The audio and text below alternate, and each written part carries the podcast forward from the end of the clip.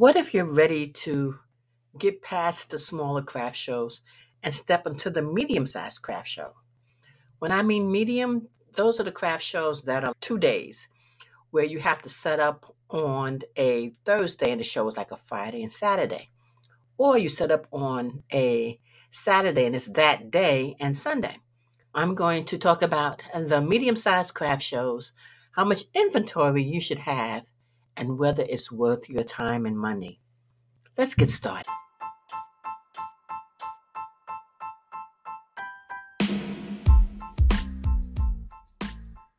Are you ready to turn your passion into profit and get paid? Of course you are. Who doesn't want to make money doing what they love? Hello, creative queens. Welcome to the Creative Woman Podcast. I'm Talena Bacon, your host and business strategy coach. Think of this podcast as your cozy crafting corner where I spill the tea on all things crafty and business. I'm diving into topics like starting and growing an online business, organic marketing, breaking into craft shows and boutiques, social media strategies, and so much more. Plus, I'll be adding in some of my mini coaching programs designed to craft a strategy as unique as your business. With over three decades of experience in products and coaching services, rest assured, I've got stories to tell and secrets to share. no need to hold back. Hit that subscribe button or give me a follow. They say I have the gift of gab, but it only kicks in when I drink coffee. So grab your favorite beverage, a pen, and some paper because your exciting creative journey is just around the corner. Let's get started. Hello, my creative women. So, you ready to get your feet wet and start doing craft shows? Okay, there are three types of craft shows. If you didn't catch the last episode, I talk about the smaller craft shows. Those are the ones that are school craft shows, community center, recreational facilities, churches. Those are the smaller craft shows that went about maybe 50 to $75. But now we're getting into the medium sized craft shows. These are the ones that on average run about 250 to 300 for a two-day show. Now a two-day show is more of you're setting up on a Thursday, the show is Friday and Saturday. Or you're setting up on a Friday and it's that day and Saturday. It's always just two days. Now, when you're doing a two day show, you want to make sure you have enough inventory for a two day show. Of course, we say, oh, I got plenty of inventory. But the thing is, you have to look at it. What's the busiest day? The busiest day of any craft show is always a Saturday. Friday, let's say if you do it on a Friday, some people come in after work.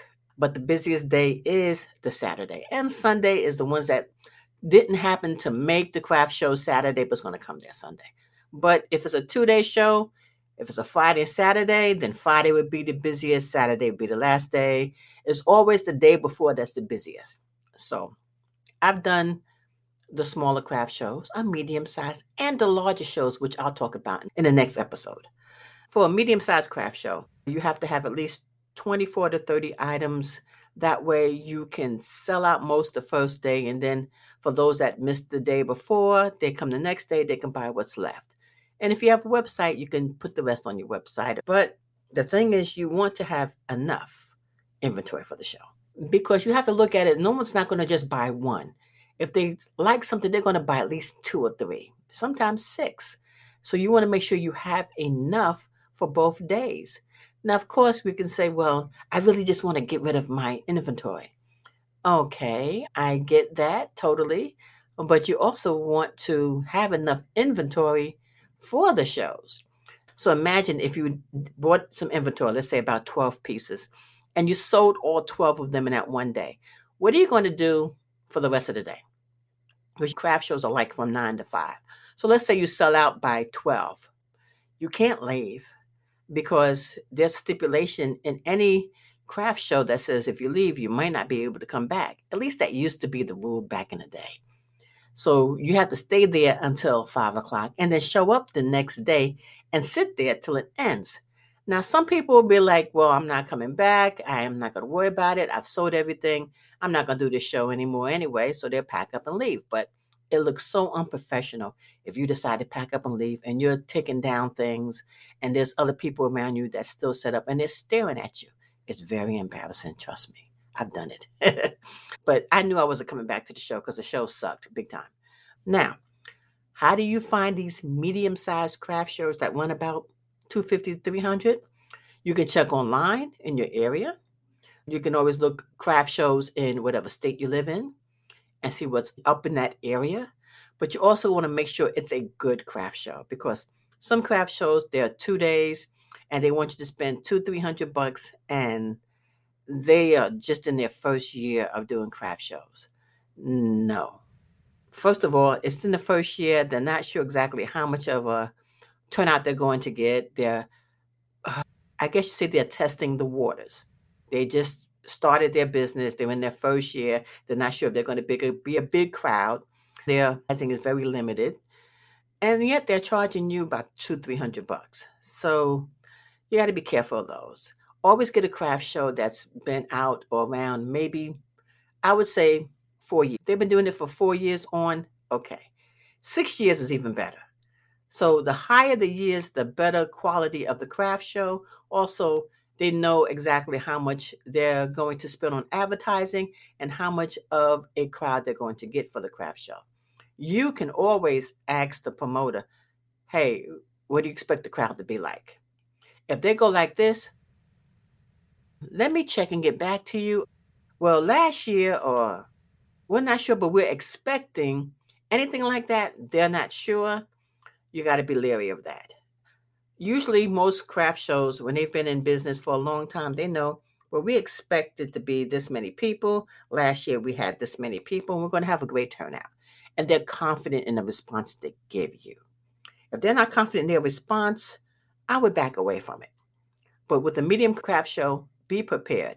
You're going to have some good shows and some bad shows. No matter what show you do you're going to have some great shows where you're going to be selling out, and some shows where you're not going to make anything but maybe 20 bucks and you spent two, 300 bucks.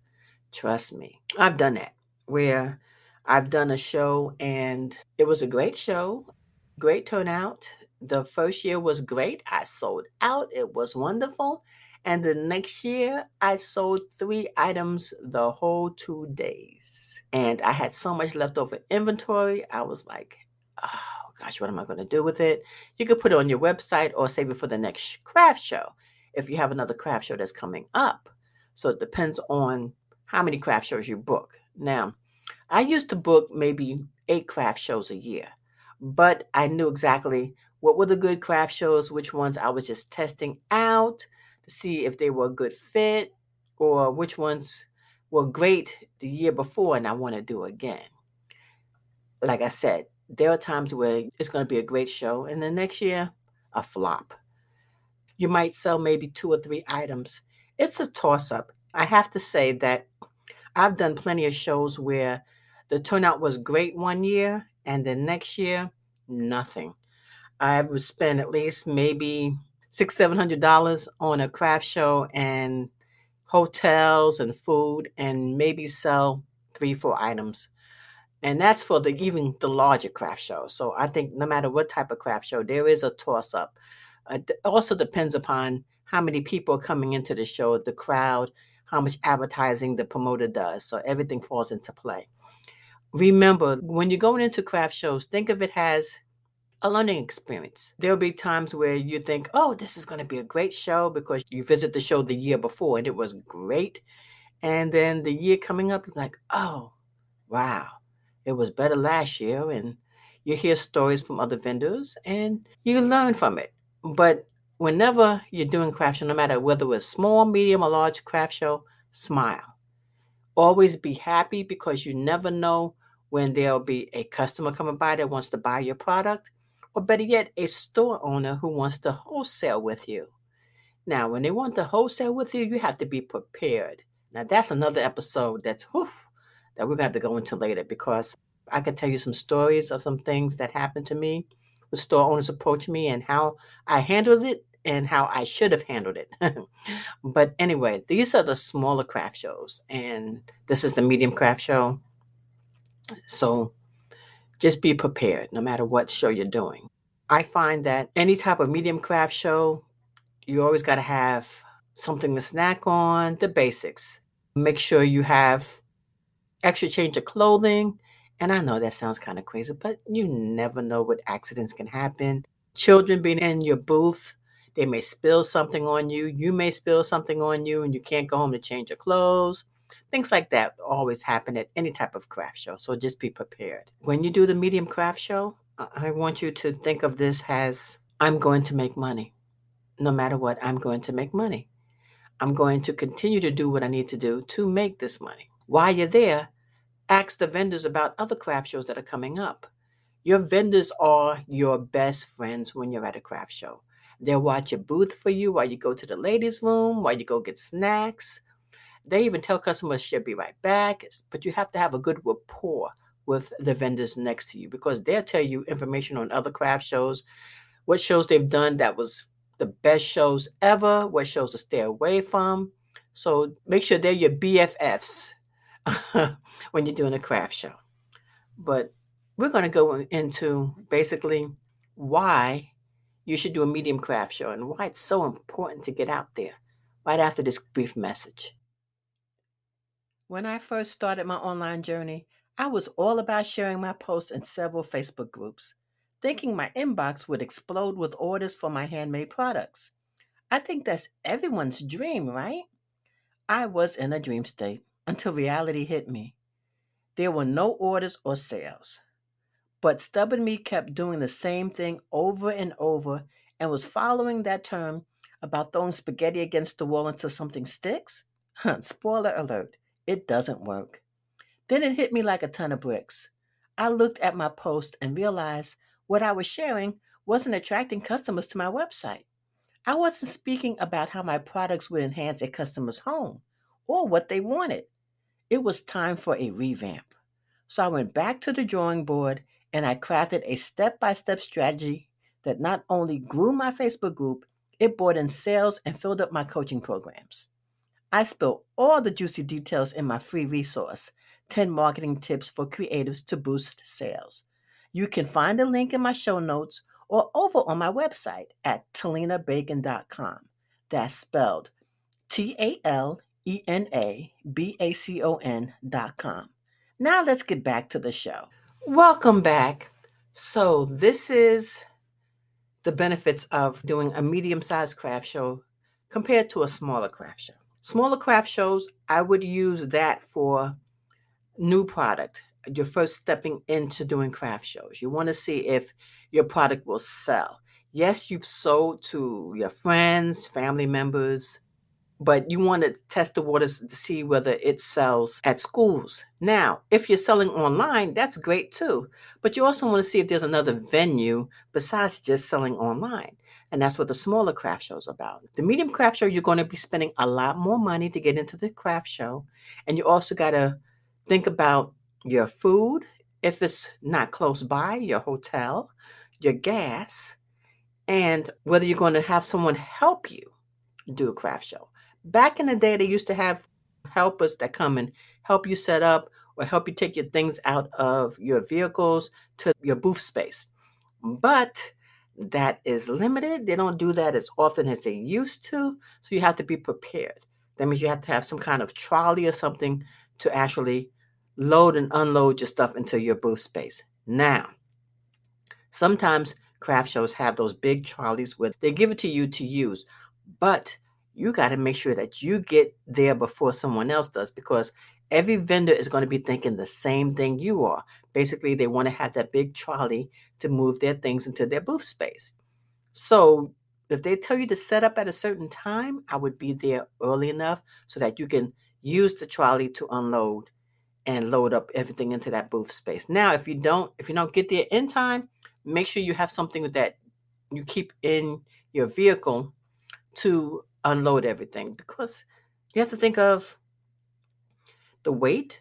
Of course, we're thinking our products are light until we actually put them in the tote, we're loading them into the vehicle, we're loading them out of the vehicle, we're putting them into our booth space. And by the end of the evening or by the end of that morning, you're in pain. Oh my gosh. Your fingers could be sore, your arms can be sore, your legs can be sore. It's a chore, trust me.